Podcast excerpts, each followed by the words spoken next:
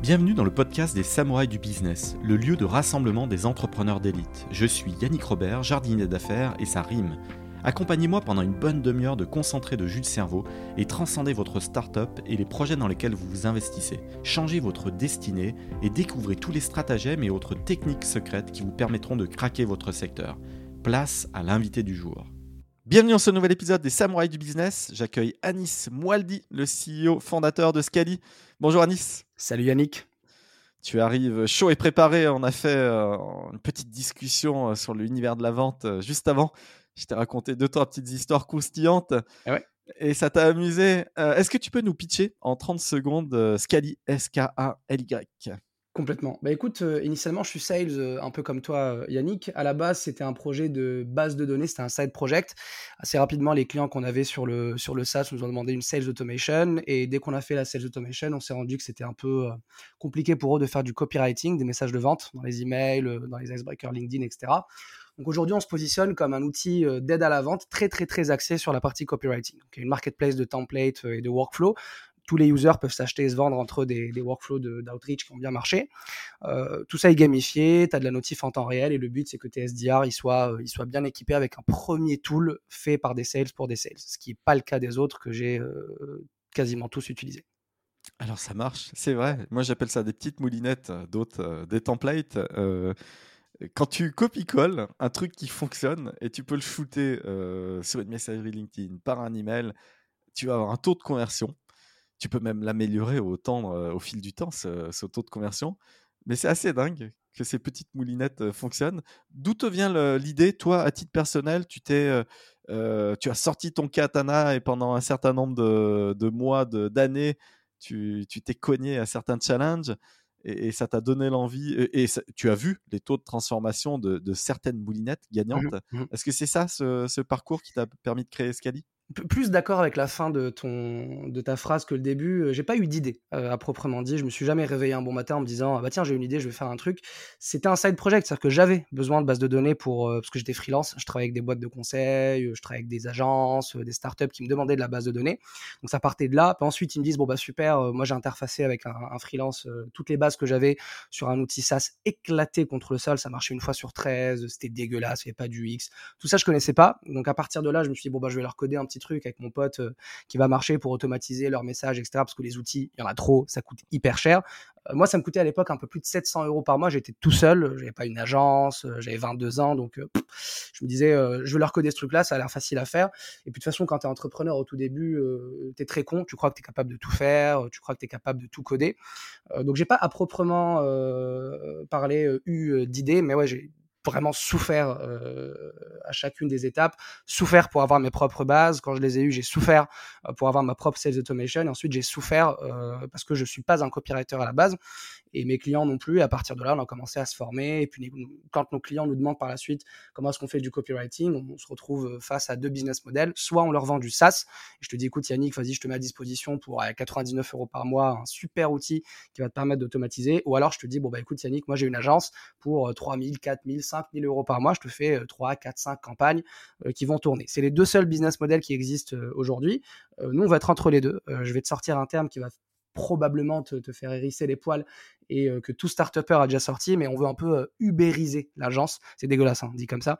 Mais l'idée, c'est de dire, voilà, t'es pas forcément confronté qu'à ces deux business models. on prend un modèle SOAS, Software with a Service, où tu as le tool. À tout moment, tu peux appeler soit de l'IA, on a intégré du chat GPT pour faire des icebreakers beaucoup plus rapidement. T'as pas à te faire chier à lire toute la bio, euh, t'emmerder à regarder les derniers posts, les expériences, avant d'appeler le mec qui va pas te répondre. Au moins, tu as un icebreaker très vite, très rapidement.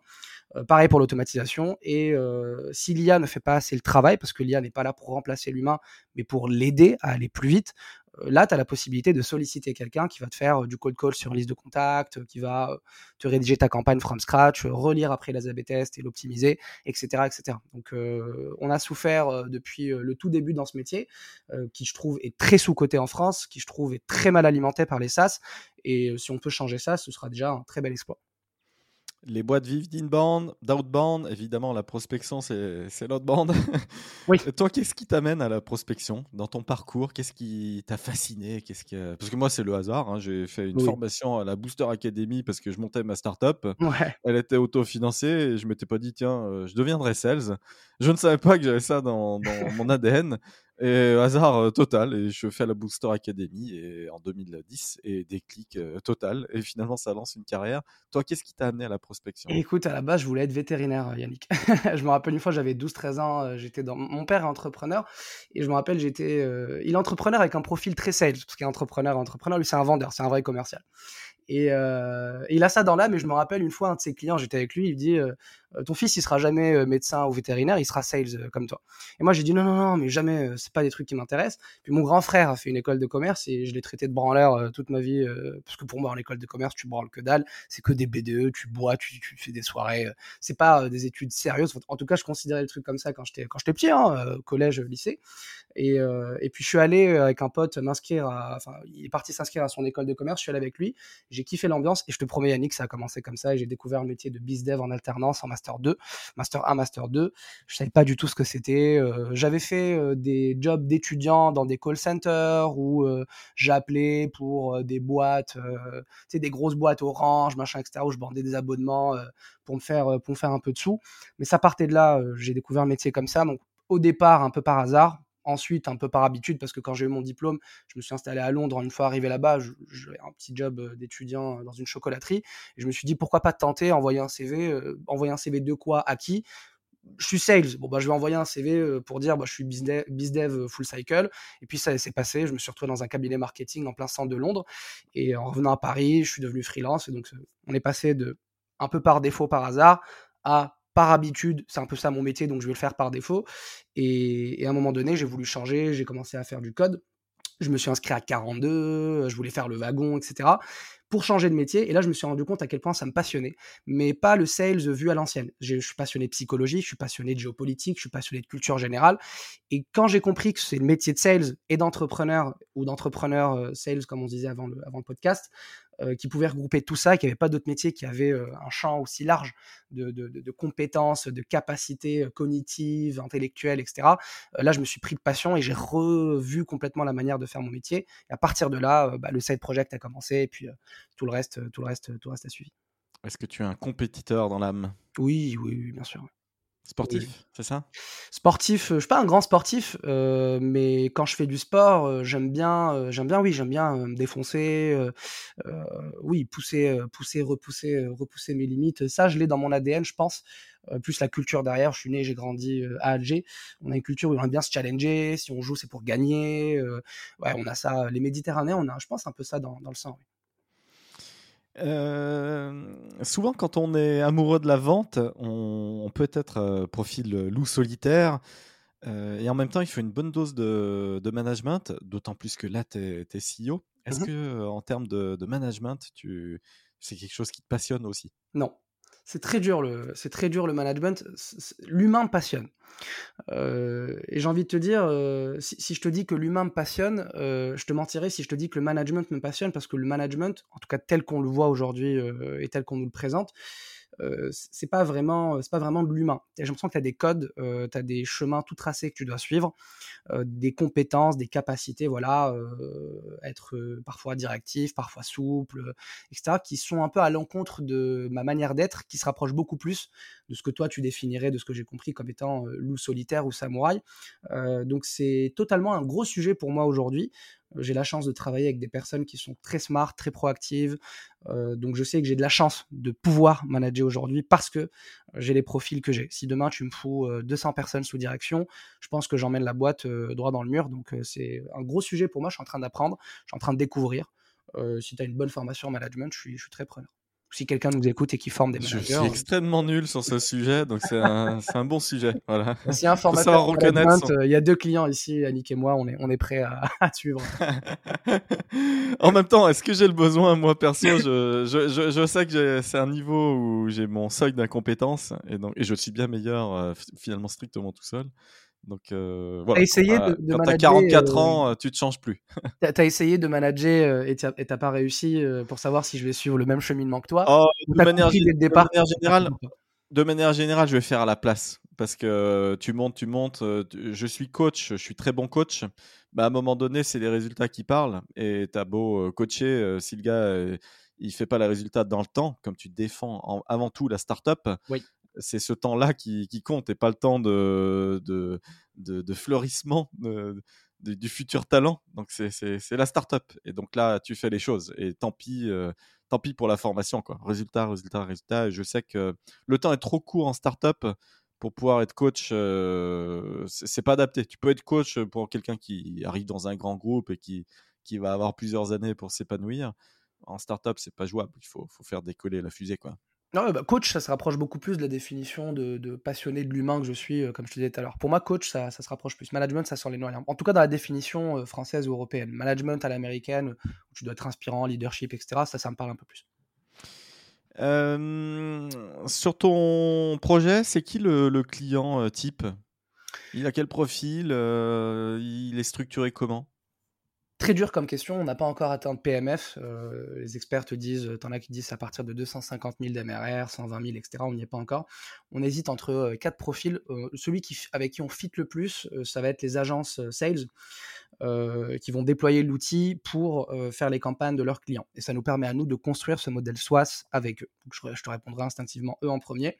En deuxième, tu auras les Head of Sales et les Sales Ops euh, de Startup Scale-Up, les DIRCO en région de TPE, PME, donc SMBs, qui veulent se digitaliser. Donc pareil, on leur parle bien, ça fit plutôt bien. Moi-même, je me suis installé en région, donc par le biais de mon incubateur, j'ai pu en rencontrer beaucoup. C'est vrai qu'ils aiment bien le tool vu qu'on l'a fait pour des sales, donc on l'a fait très simple.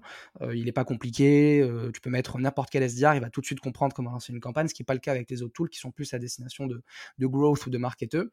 Euh, après, tu vas avoir une quatrième cible qui est un peu nouvelle parce qu'on sort justement une nouvelle version avec une marketplace de template où on aimerait que les meilleurs copywriters vendent leur workflow aux sales qui sont bons ailleurs, en cold call par exemple, mais pas forcément en rédaction de messages de vente. Donc on développe cette nouvelle cible qui va être le freelance copywriter à qui on va donner un lien marketplace.scaly.co slash par exemple Yannick copywriter. Euh, et l'idée c'est que on crée une sorte de cercle vertueux où nous on met à disposition la plateforme du copywriter, au copywriter pardon, il fait ses campagnes, il dispose de son lien qu'il partage à sa communauté qui le suit parce que justement il a des compétences en, en copywriting, en rédaction de messages de vente, et que derrière sa communauté vienne acheter son workflow. Lui, ça lui fait un revenu scalable. Sa communauté, ils sont contents de pouvoir acheter du copywriting de leur copywriter préféré. Et tu as compris, nous, ce qu'on y gagne, hein, c'est euh, 200, 300, 400, 500 personnes qui sont dans ta communauté, qui viennent créer des comptes chez nous pour pouvoir profiter de ce, template et le réutiliser dans tes campagnes, dans leur campagne. Pardon. Le copywriting, est-ce qu'il y a des piliers forts? Est-ce qu'il y a des recettes magiques? Euh, Est-ce que tu connais la, la potion? Est-ce que tu es le panoramix de, de- du copywriting? Non, il y a pas de. Je pense qu'il n'y a pas de recette magique nulle part. C'est, Moi, je suis en train de. Dans ma vie perso, je suis en train d'apprendre à cuisiner. Et je me rends compte que si tu mets pas de l'amour dans euh, la préparation de ton plat, eh ben, il sera pas. Alors c'est psychologique et c'est complètement un biais de confirmation. hein, mais j'ai l'impression que c'est quand c'est fait avec amour, c'est encore plus bon. C'est peut-être pour ça qu'on est tous, euh, qu'on trouve tous que la nourriture euh, de nos mamans est la meilleure parce que c'est personne ne t'aime plus que ta, que ta maman. Donc je pense qu'il y a de l'amour euh, dans le copywriting si tu aimes ton métier, si tu es passionné, si tu aimes ta cible, si tu as vraiment envie de résoudre un problème qui leur pourrit la vie. En l'occurrence, moi je suis sales et c'est con ce que je vais te dire, mais j'aime les sales. Quand je rencontre un sales, bah, je suis content. Demain, je vais à une soirée, euh, tu fais quoi? T'es médecin, bon bah cool, euh, t'es psychologue, psychanalyste, euh, expert comptable. T'es sales, là j'ai les yeux qui pétillent et j'ai envie de discuter avec toi, j'ai envie de faire connaissance. Donc moi ça me passionne, j'aime ça. Euh, c'est peut-être ça ma recette magique, c'est que j'ai envie de copywriter pour les régaler, j'ai de tenter tout plein de choses. Et si tu es passionné par ce que tu fais, j'ai un client qui est dans le pharmaceutique. Euh, moi, c'est quelque chose qui m'avait parlé à l'époque parce que je voulais devenir médecin, mais ça me parle plus du tout aujourd'hui. Euh, c'est à la limite de ça me débecte, quoi. Ça me parle pas du tout. J'ai pas envie d'écrire là-dedans. Euh, quand je vois comment il est passionné, comment il arrive à faire du copywriting extraordinaire pour parler à sa cible, je dirais voilà, s'il doit y avoir, si, recette magique il y a, c'est de l'amour, de la passion. Sinon, il y a des frameworks qui existent, c'est assez classique. Il faut juste prendre le temps de se former. Et si on n'a pas le temps, on passe par qu'il y a des copywriters qui sont formés, qui ont de l'amour et qui mettent leur template sur notre marketplace. Euh, J'ai remarqué quand même en discutant avec beaucoup de gens du côté marketing, et puis j'ai fait des épisodes sur le, le copywriting, euh, c'est souvent des, des profils plutôt marketeux qui prennent à leur charge le, le copywriting et, et un petit peu moins les sales, alors que finalement, le, meilleur setup, c'est un profil sales qui se met au, copywriting. C'est quand même ça la confirmation de, de, ta boîte. Mais il y a, y a, plein de. Déjà, oui, je suis d'accord avec toi. Euh, il y a un gros problème, je trouve que. Je ne sais pas si tu le ressens de la même manière, mais en tout cas en école de commerce et, quand je le vois aussi dans l'écosystème, on a cette impression que l'évolution euh, naturelle du sales, c'est de devenir growth, c'est d'aller dans le marketing, c'est de faire de l'inbound.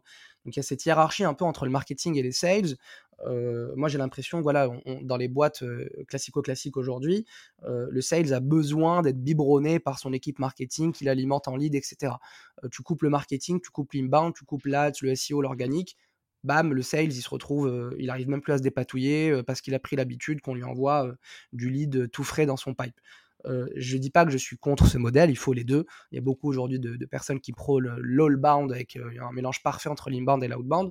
Mais dans le monde de demain, j'ai pas envie de dire dans le monde d'aujourd'hui parce qu'on n'y est pas encore totalement, il faut encore quelques années, mais dans le monde de demain, c'est le sales qui fait sa campagne, c'est le sales qui maîtrise le copywriting, c'est le sales qui va chercher ses prospects.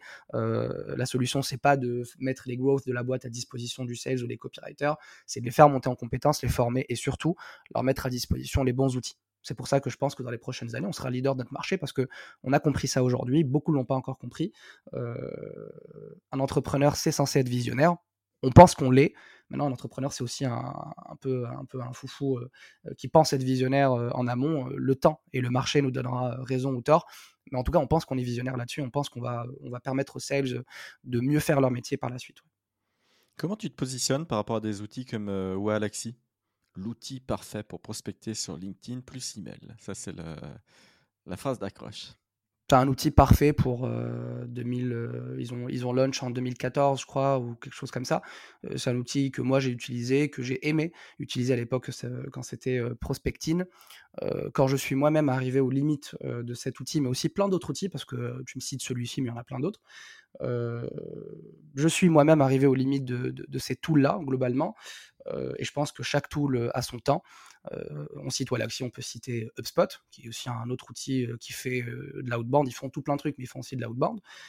voilà, chaque, chaque période son tool, et, nous, je pense qu'on on a notre période qui arrive, qui arrive bientôt et ce sera forcément la fin d'une période pour certains outils et le début d'une autre. On a tout plein de tools qui sont en train de se lancer. Je pense à Breakold par exemple, qui sont pas totalement concurrents de ce qu'on fait, on s'entend très bien avec eux, mais qui remontent le feed de tes prospects de tous les réseaux sociaux. Je trouve ça hyper smart, c'est de la vente moderne.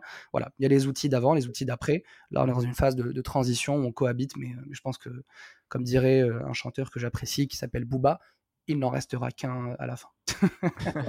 Très preneur de l'intro auprès du CEO de, de Breakold. Euh, toi, à titre personnel. Arnaud Bellinga, euh, très sympathique, je, t'enverrai sur LinkedIn. À, titre personnel, tes plus grosses, euh, tes, plus gros achievements, tes plus gros succès grâce au copywriting, ça a été quoi? Avec ce projet ou au, global? À titre personnel, ça peut être voilà, dans ta vie, euh, dans ce projet-là très précis ou, autre chose? Écoute, je, je, fais que ça. Euh, donc, euh, plutôt que de te donner un exemple avec des statistiques et te dire, bon, bah, la campagne qui a le plus marché, j'ai eu 90% d'ouverture, etc., et de rentrer dans la stat, on va plutôt être des, on, va, partir plutôt sur, sur de l'affectif. Euh, c'est euh, deux campagnes qui me viennent à l'esprit. La toute première que j'ai lancée, euh, j'ai lancé ma toute première campagne sur l'Emlist pour vendre mon outil à l'époque s'appelait pros.io parce que c'était encore en code et que du coup j'ai dû vendre le tool que je développais avec un autre tool et c'est ça qui m'a donné envie d'y aller parce que j'ai eu beaucoup de retours favorables. Donc cette, cette campagne, cette toute première campagne m'avait marqué. C'était d'ailleurs sur des ingénieurs d'affaires en boîte de conseil. S'il y a des, des, personnes qui sont en ESN qui passent par ici, euh, on vous salue. Et euh, la deuxième qui m'a marqué, c'était au moment où on commençait à pivoter et le produit commençait à prendre forme et qu'on a commencé à s'intéresser euh, à la partie copywriting. c'était une campagne que j'ai lancée sur des CEO euh, pour leur demander des conseils sur comment est-ce qu'on monte une boîte. Parce que moi, je ne suis pas du tout euh, l'archétype de l'entrepreneur qui a eu une idée, qui est dans l'écosystème parisien, à Station F, etc. Je suis sales, euh, je suis né, j'ai grandi à Alger, j'ai dû faire d'autres métiers. Il y a 3-4 ans, j'étais livreur Uber Eats, par exemple. Tu vois, donc, je ne connaissais pas du tout le monde du SaaS, de la startup. Et c'est une campagne qui m'a beaucoup marqué parce que ça m'a permis de découvrir des CEO extraordinaires qui me donnent des conseils jusqu'à aujourd'hui d'ailleurs. J'ai rencontré des potes là-dessus. J'ai rencontré le CEO de Marcopy, le CEO de Whaley, Emilien Sanchez, le CEO de Meta API à l'époque, Alexandre Hernandez, l'un des cofondateurs de JobGazer. Et tous ces gens-là m'ont donné des conseils extraordinaires qui me servent jusqu'à aujourd'hui. Ils m'ont permis d'éviter plein d'erreurs. Donc, ouais, c'est les deux campagnes qui m'ont. la première qui m'a lancé, la deuxième qui m'a permis de pivoter, qui m'ont plus marqué. Est-ce que tu as une boîte à 10 millions plus d'ARR Aujourd'hui? Non, dans le futur. Oui. Persuadé? Ah oui, il n'y a aucun doute là-dessus. Oui, clairement, oui. Et c'est pas, pas que je le pense, on le, on le sait. Vous êtes combien dans l'équipe aujourd'hui? On est cinq aujourd'hui. Il y a mon associé Guillaume Martial euh, qui fait un travail extraordinaire. Euh, je suis un gros bosseur. J'avais jamais rencontré un plus gros bosseur que moi. Euh, Guillaume est, plus, est plus bosseur que moi. C'est la seule personne que j'ai vu bosser autant. Euh, ah, tu m'as pas encore vu bosser alors. Hein franchement, il faudrait que tu rencontres Guillaume. Mais il, c'est un bosseur acharné, un, un, CTO formidable, un associé, un être humain extraordinaire. Dans son équipe, lui, il a Alexandre qui, a plus un profil front. Mon associé, lui, il a un profil back, qui a évolué en full stack et en DevOps. donc, pour être complémentaire avec, avec, avec, Alex, il aurait fallu qu'il soit, il soit front. Donc, c'est pour ça qu'on bosse avec lui. moi, dans mon équipe, j'ai aussi un jeune homme qui, qui a un brillant avenir devant lui, Nils Morel, que tout LinkedIn aujourd'hui commence à, connaître, à découvrir. Moi, j'ai la chance de le côtoyer depuis, depuis bientôt deux ans, je dirais un an et demi à peu près, qui a commencé en alternance chez nous, euh, qui termine ses études là en Master 2. Euh, tous les jours, on essaie de nous piquer, euh, mais personne n'y arrive parce que finalement, je suis pas si nul que ça en management, Yannick, quand on, quand on regarde. Ah, t'es fort en recrutement, t'es un stock picker, je vois ça. Ouais, ouais. Et, et, Elise Torres, avec qui on travaille, c'est la seule personne aujourd'hui qui gère l'inbound chez nous. Et elle fait un travail formidable parce que, pareil, on l'a recrutée en alternance. C'est quand tu débutes, tu n'as pas forcément beaucoup de moyens. Et on n'a pas voulu prendre des, des, stagiaires ou des alternants juste pour dire on a plein de monde et puis on recrute pour recruter. On en a pris deux et c'est deux qu'on veut garder par la suite. Et c'est des pépites qu'on nous envie tous les jours. Et, euh, donc on est cinq au total, avec des freelances et des partenaires avec qui on travaille qui sont, qui sont tout autant formidables. Tu cites Booba, tu as le flow. Euh, vraiment, tu as une belle éloquence. Je souligne quand même tes qualités innées. tu, as le wording. ça, clignote. J'ai quand même l'habitude d'interviewer des centaines et centaines de, de CEO et de parler à plein, plein, plein de gens voir beaucoup de profils euh, sales. Tu scores très très haut là dans, dans, dans mon échelle. Euh, je suis HPI comme toi, Yannick. Voilà, donc euh, j'aime, j'aime. Maintenant, je vais te challenge. Je, te challenge. écrire et bien écrire, c'est très important, c'est bien. Mmh Mais j'ai remarqué quand même que les gros accomplissements, c'est le timing, le timing dans lequel on le fait qui, qui joue énormément. Est-ce que tu as remarqué ça? Est-ce que tu as des trucs et astuces par rapport au timing? L'heure d'envoi de tel et tel message.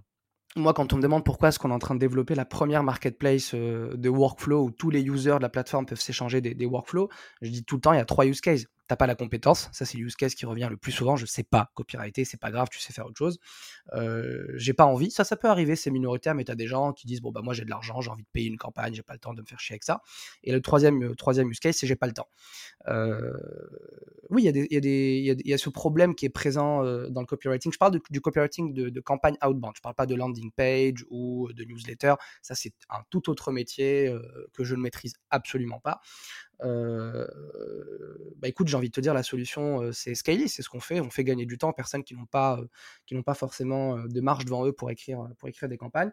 le workflow idéal que nous on veut créer, c'est tu arrives sur Scaly, grosso modo, on a travaillé les process de self-onboarding en 2-3 minutes, tu setup tout ton compte, donc c'est très rapide.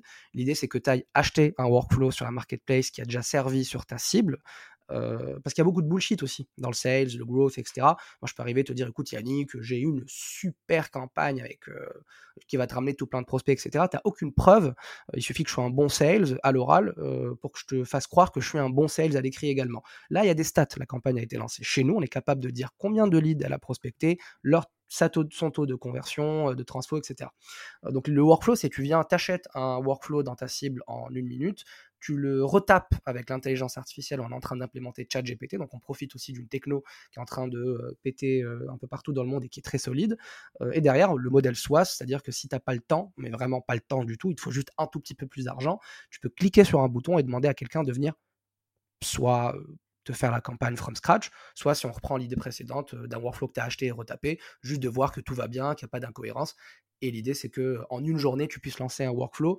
Une journée, c'est le temps que ça te prend au global, mais au final, toi, ça t'a demandé que 5 minutes. Le temps de créer le compte, de le setup, d'acheter le workflow, de solliciter le partenaire, de lui laisser 12 heures à 24 heures pour travailler, et ensuite de lancer ton, ta nouvelle campagne sur ta nouvelle cible.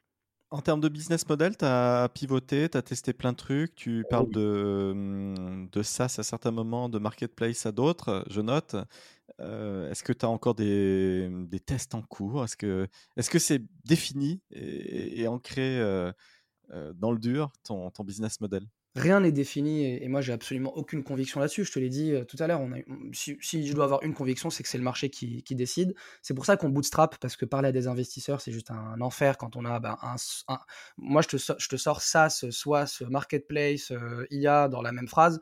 je pense que si tu es un investisseur classico-classique, tu fais un infractus et tu dors très mal le soir. Donc on bootstrap. maintenant de l'autre côté, on a pivoté, on a changé plusieurs fois de business model. On pense avoir mille doigts sur quelque chose parce que on le voit, c'est le marché qui décide. Et là, aujourd'hui, en face de concurrents, on avait l'habitude de sortir des, beaux clients des outils concurrents. là, jusque-là, on l'a testé depuis la semaine dernière, donc c'est très récent. On a quasiment un taux de transfert de 100%. Il n'y a aucune objection à l'achat. Aujourd'hui, on, passe dans un modèle en full pay as you go. C'est-à-dire qu'avant, quand tu venais chez nous, on te disait bah, écoute, tu as, toute la plateforme en illimité pour 99 euros par mois. Si tu prends un annuel, c'est 79 euros par mois. Euh, j'ai des clients qui me disent c'est trop cher, j'ai des clients qui payent tout de suite, j'ai l'impression que c'est pas trop cher pour eux. Donc, euh, en pensant être intelligent, j'ai élaboré quatre offres 29, 69, 99, 149. J'étais tout content, je suis présenter ça à mes équipes. Pendant que je leur présente, je me pose une question débile et je me dis le mec qui veut 72 euros, pourquoi il ne peut pas avoir un abonnement à 72 euros? Donc là, on passe, on passe en, full, en full pay as you go. Tu arrives sur la plateforme, tu as un simulateur. Là, tu dis, j'ai besoin de 2000 prospects, 500 icebreakers rédigés avec l'IA, je vais mettre 100 balles par mois sur la marketplace pour acheter des templates, j'ai ça, ça, ça, etc. Donc, tu as le, simulateur qui est bien foutu. À la fin, on te sort un montant en coin, donc en crédit. toutes les transactions chez nous se font en Scaly Coin. C'est pas de la crypto, hein, c'est juste de crédit, comme sur Casper, etc. Et donc là, tu as la possibilité, un, d'acheter en one shot, de dire, bon, bah, moi, finalement, j'ai besoin de 23 euros de coin, j'achète 230 coins, 1 euro 10 coins. Si tu le prends en mensuel récurrent, on te donne 10% de coin en plus. Et nous, ça nous fait du récurrent, et toi, ça te fait 10% de coin en plus. Si tu, nous prends, si nous le prends en annuel, donc tu nous donnes 23 euros x 12, nous, ça nous fait du cash, et en échange, on te donne 20% de coin en plus. Euh, ça veut dire que nous, demain, notre version, euh, je pense que quand ce podcast sortira, la version sera déjà en ligne parce qu'elle sort après-demain. On se parle mardi et ça sort jeudi, euh, ce jeudi. Et euh, donc demain, on aura des personnes qui auront des abonnements à 7 euros par mois, 23 euros par mois, 73 euros par mois, 119 euros par mois, 2394 euros par mois, parce que c'est une grosse agence qui draine beaucoup de données. Et on les laisse tout simplement consommer uniquement ce dont ils ont besoin. On marge, on fait de l'argent, et ça coûte globalement 20 fois moins cher que les outils concurrents. Donc je pense qu'avec ça, on peut se placer facilement d'ici fin 2023, courant 2024 en tant que leader, au moins en France. On vise aussi l'Espagne et la Belgique. Et par la suite, euh, on va aller chercher le marché US euh, avec les bonnes personnes. Et, nous, on vise à être leader euh, dans le monde dans les 5 à 7 années à venir et de faire un exit à la fin et de vendre le produit, soit HubSpot, soit Salesforce, à qui voudra bien le racheter pour l'emmener plus loin. Parce qu'on sait que ce n'est pas notre métier, c'est pas ce qui nous passionne. On ne veut pas monter une boîte à 100 milliards, on veut juste monter une boîte leader. Ça me fait penser effectivement que l'univers du SaaS a formaté euh, des offres très précises et des abonnements euh, mensuels ou annualisés. et Google, euh, pardon. Voilà, mais, mais, finalement, le Pay as you go, je le vois réémerger. Tu as, raison, tu, là tu l'as retranscrit très très bien, mais ça, je, le vois à plus grande échelle. Et, donc, l'univers du SaaS, c'est peut-être arrivé à, sa maturité la plus ultime. À voir, on verra. Bah, quand j'ai fait le calcul avec un, client euh, fin de la semaine dernière, c'est un ancien de ma boîte qui monte, euh, qui monte euh, son agence sales. il passe par un outil qui est très bien en place sur, sur les agences sales. Je ne donnerai pas de nom parce qu'après on va dire que je tire sur la, sur la concurrence. Il paye 200 euros par mois son tool. Et il a 4 clients. Donc ces 4 clients payent des abonnements à 800 euros par mois. Quand on a calculé avec le simulateur, uniquement en génération de leads, nous chez nous c'est 1 euro 10 10 coins sans prospect. Euh, et il me dit, moi, je génère à peu près des campagnes à 500 prospects par client. Bon, bah, 500 prospects par client x 4, ça fait 2200 crédits de 20 euros. après, derrière, oui, il veut des icebreakers avec de l'IA. Aujourd'hui, il paye une freelance qui lui fait les icebreakers. Donc là, il pourra le faire avec de l'IA. Ça va lui coûter moins cher. C'est un coin l'icebreaker, donc 10 centimes.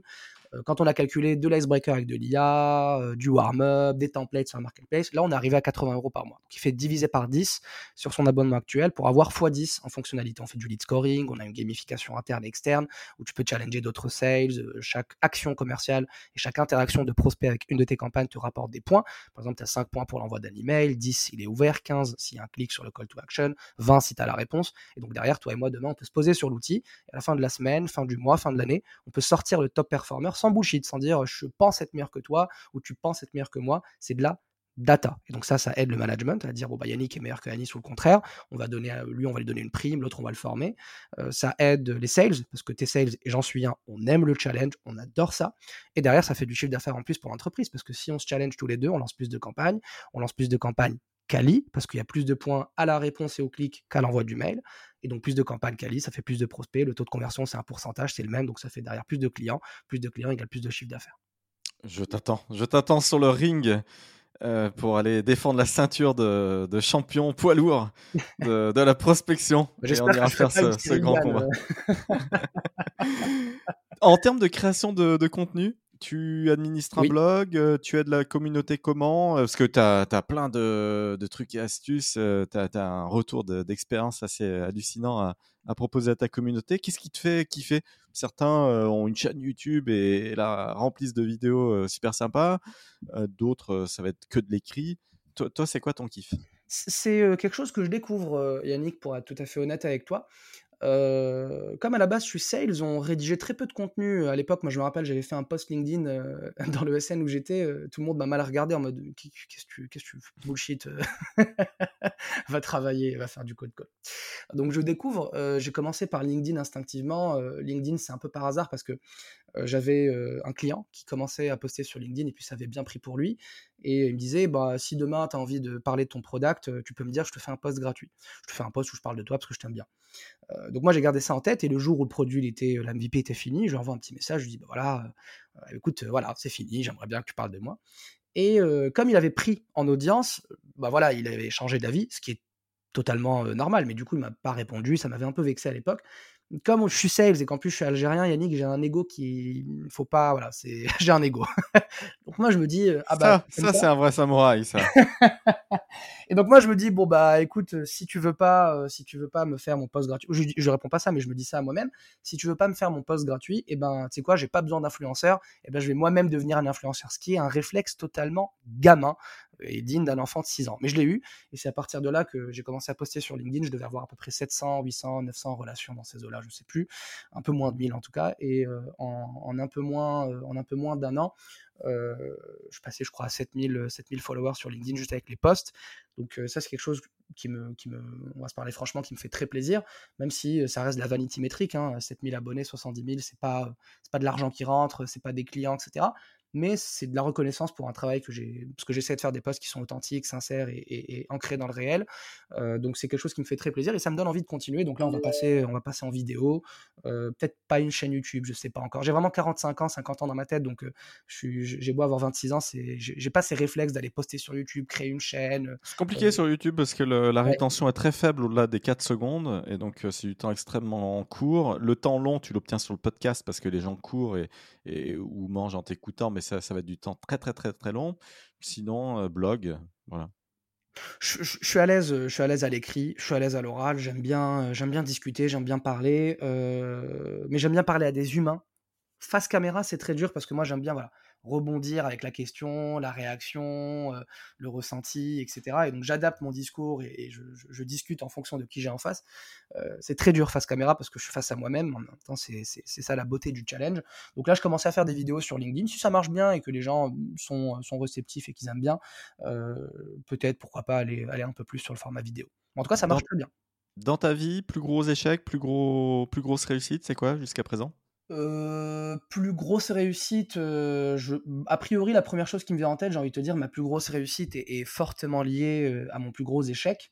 le plus gros échec, c'est d'être tombé dans le cliché. Je, me rappelle, je t'avais dit au début de call que j'avais pas vraiment l'archétype. Je sais pas si c'était sur la partie enregistrée ou pas, mais je t'avais dit je suis pas vraiment l'archétype de l'entrepreneur, start-upper, etc. mon plus gros échec, ça a été de tomber dans le cliché du start-upper.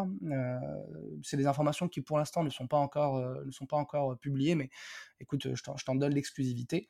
on a fait un BSAR avec nos clients où nos clients ont, investi des tickets entre 5 000 et 20 000 euros l'année passée, avec un effet de levier derrière avec des banques. Et en fait, on a eu beaucoup d'argent d'un coup, qui n'était pas, selon moi, je, prends des risques en disant ça, mais pour moi, maintenant que je suis encore plus convaincu par le bootstrap, si on doit lever demain, on va attendre on va attendre d'avoir beaucoup plus de data, beaucoup plus d'expérience, beaucoup plus de clients, beaucoup plus d'MRR, beaucoup moins, euh, euh, beaucoup plus pardon d'ARR, etc.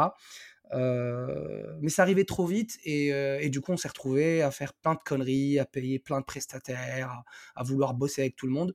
Et tout à coup, j'ai changé et je me suis retrouvé, moi qui faisais du cold call, qui bombardait, qui bourrinait, qui voulait closer, aller chercher des clients à vouloir faire des vidéos motion design, de démos, de n'importe quoi, à parler à des agences, à vouloir faire de la communication, à vouloir dépenser cet argent.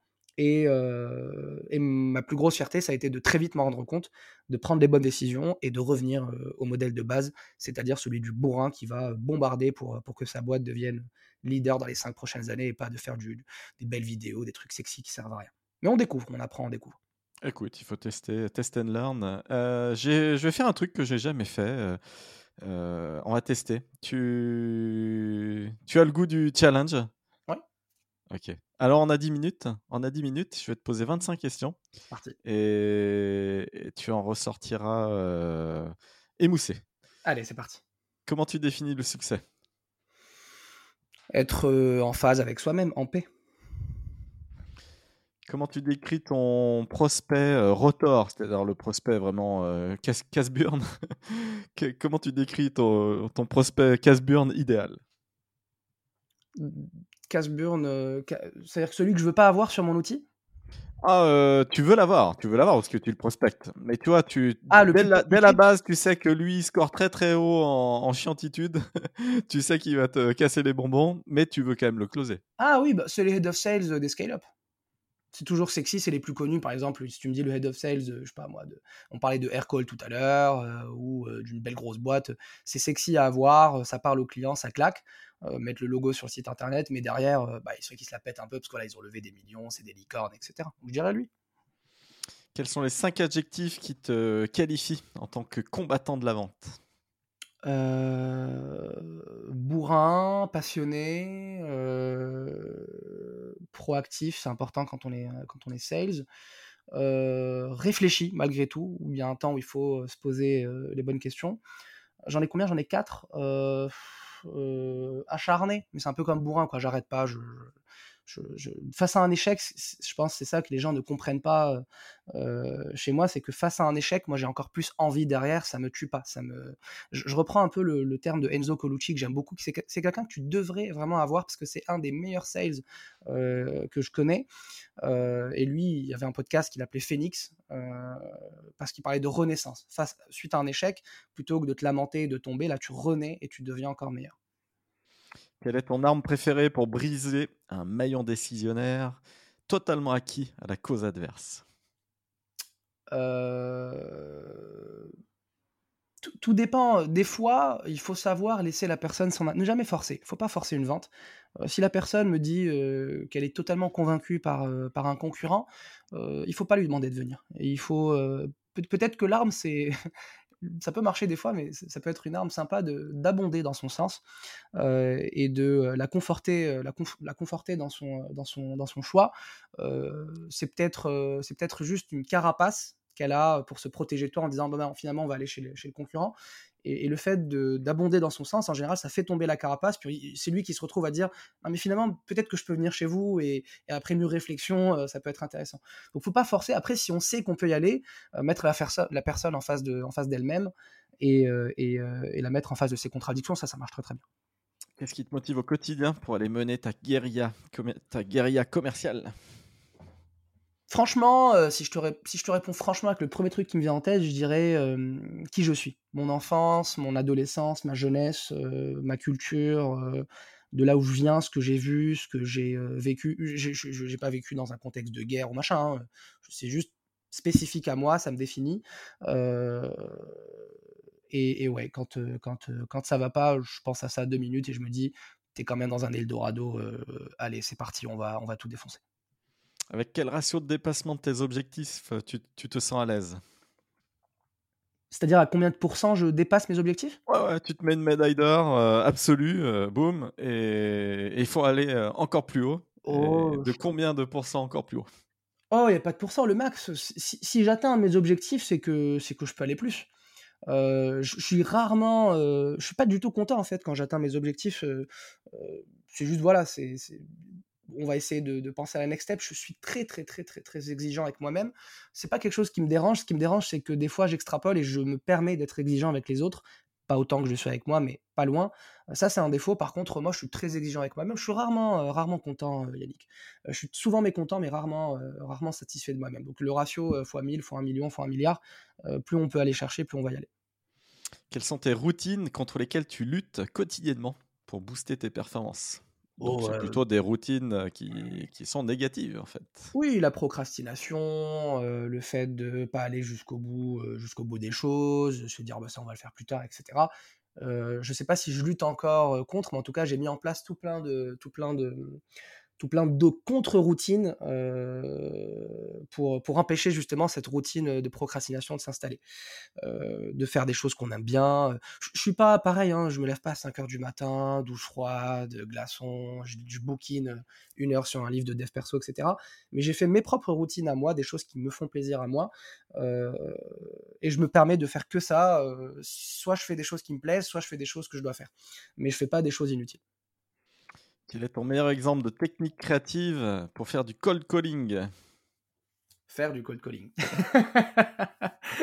Euh, technique créative. Euh, je, te, l'ai dit tout à l'heure, moi c'est euh, moi c'est en fonction de la personne que j'ai en face. À partir du moment où tu me dis allô au téléphone, je sais je sais globalement sur quel ton je vais te parler, si je vais te couper la parole, si je vais plus t'écouter, si je vais te vous voyer, te tutoyer, rigoler, avoir un ton sérieux. Donc vraiment pas de technique là-dessus. Désolé.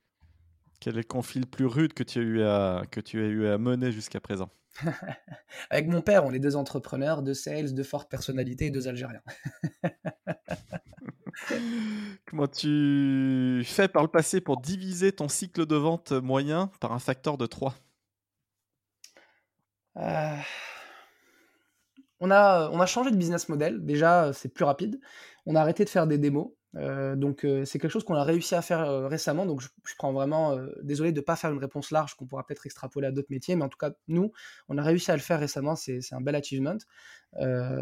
bravo d'ailleurs à Nils, hein, qui est mon sales principal aujourd'hui, qui a, eu l'idée, qui a fait le process de A à Z. Et, donc on a arrêté de faire des démos, c'est tout con, hein, mais on envoie une petite vidéo de démo, comme ça le mec peut la regarder à côté, on fait juste l'onboarding et on fait pas tout le process d'onboarding qui nous prend 45 minutes, on l'a fait in-app et derrière, euh, le sales, il prend juste 15 minutes à voir que tout va bien. Euh, et là, on va rajouter une étape, on va faire de l'onboarding payant. Ça va décourager les personnes qui ne comptent pas vraiment prendre d'abonnement derrière, et puis ça nous apporte de la valeur, on passe un vrai moment avec la personne, on lance une campagne ensemble, etc. Donc, euh, je peux parler de ce qui s'est passé chez nous récemment, mais je pense que les gens qui ne sont pas vraiment dans le même métier, qui n'ont pas les mêmes process, ça ne va pas leur parler tes cibles les plus profitables, tes clients les plus profitables aujourd'hui, c'est chez Skelly. Tu les as débusqués comment? Cold call principalement euh, et avec, euh, avec l'outil.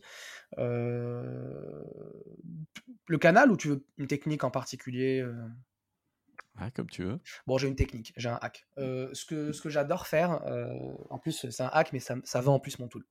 Euh, nous, on intègre un module de notification en temps réel. Et donc demain, si je t'embarque dans une campagne, je te shoot par exemple une demande de connexion et tu l'acceptes, ou un email que tu ouvres et tu vas cliquer sur mon lien, moi je reçois une notif en temps réel.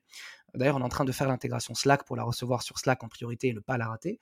Euh, et nous, on, enrichit. Quand on scrape, on nettoie les bases automatiquement et on enrichit l'email et le téléphone. Si j'ai ton numéro de téléphone, je t'appelle pendant que tu es sur mon PDF, sur mon Calendly, sur mon profil LinkedIn, euh, etc. Et donc, du coup, je te chope pile au moment où tu viens d'ouvrir, de cliquer, d'accepter ma demande, etc. Et je sais exactement où tu te trouves. Si je t'ai envoyé un lien euh, et que c'est mon site internet, bah, je sais que tu es sur mon site. Et donc, du coup, je t'appelle et je te vends ce qui vient de se passer. C'est-à-dire que j'ai un effet waouh. Salut Yannick, je vois que là, tout de suite, c'est sur mon site. Bon, bah écoute, laisse tomber. Moi, je vais t'expliquer en deux minutes ce qu'on fait, puis on se prend un call plus tard. En général, il y a un effet où la personne aime la démarche et je lui dis, bon, bah, si tu veux reproduire la même chose la prochaine fois avec tes clients, bon, bah, c'est ce que je viens de faire, je l'ai fait avec mon outil. Donc, euh, ça, j'aime bien faire. Comment décrirais-tu tes techniques de combat commercial? Mes techniques de combat commercial? J'ai pas compris la question. De combat commercial, mes techniques de combat commercial? Dans le sens, euh, qu'est-ce qui, qu'est-ce qui me permet d'avoir cette combativité au quotidien, c'est ça? Ah, tu, tu, as un énorme combat parce que tu as un concurrent en face, euh, il y a un champ de guerre, il y a un champ de guerre, les conditions sont, sont difficiles, c'est bataillé. Et il faut, faut, mettre en place ah, bah écoute, première de, chose, de combat pour aller gagner. Bon, bah, Comment tu les décris? a, priori, première chose, tu me dis si je fais du hors-sujet, n'hésite pas à m'interrompre. Première chose, je dirais, il il faut pas vendre son produit, il faut améliorer la vie de son client. Tu seras forcément face à un mec qui va vendre son produit, et si toi tu penses à améliorer la vie du gars, tout de suite il y a un élément de, différence. le deuxième, je dirais, il faut pas faire le, le raccourci qu'on fait très souvent de penser qu'une réduction du prix, casser les prix, baisser son abonnement, etc., est une bonne idée. Au contraire, ça peut donner l'impression que tu ne crois pas en la valeur de ton produit. Si je viens de voir en disant, écoute, ça coûte 200 euros par mois. Ah ouais, mais moi, je suis allé chez ton concurrent et lui, c'est 150. Ah ouais, eh ben moi, c'est 50 maintenant. Voilà, tu passes juste pour un, pour un con qui croyait pas en la valeur. Au mieux, tu passes pour un con qui croyait pas en la valeur de ces 200 euros par mois. Au pire, tu passes pour un arnaqueur qui voulait fourguer un truc à 50 euh, et le vendre 200. Donc pas forcément baisser les prix, mais essayer de faire, de faire autre chose. Tu m'en as demandé trois. Euh, là, j'ai pas un troisième qui me vient en tête, donc je t'en donne deux utiles plutôt qu'un troisième, juste pour parler. J'en ai deux. quels sont les traits de caractère qui unissent selon toi les vrais guerriers historiques? Les vrais guerriers historiques, c'est les grandes figures qui ont mené les grandes batailles euh, dans notre histoire, tu vois? La conviction. Si t'es pas convaincu, euh, ça sert à rien.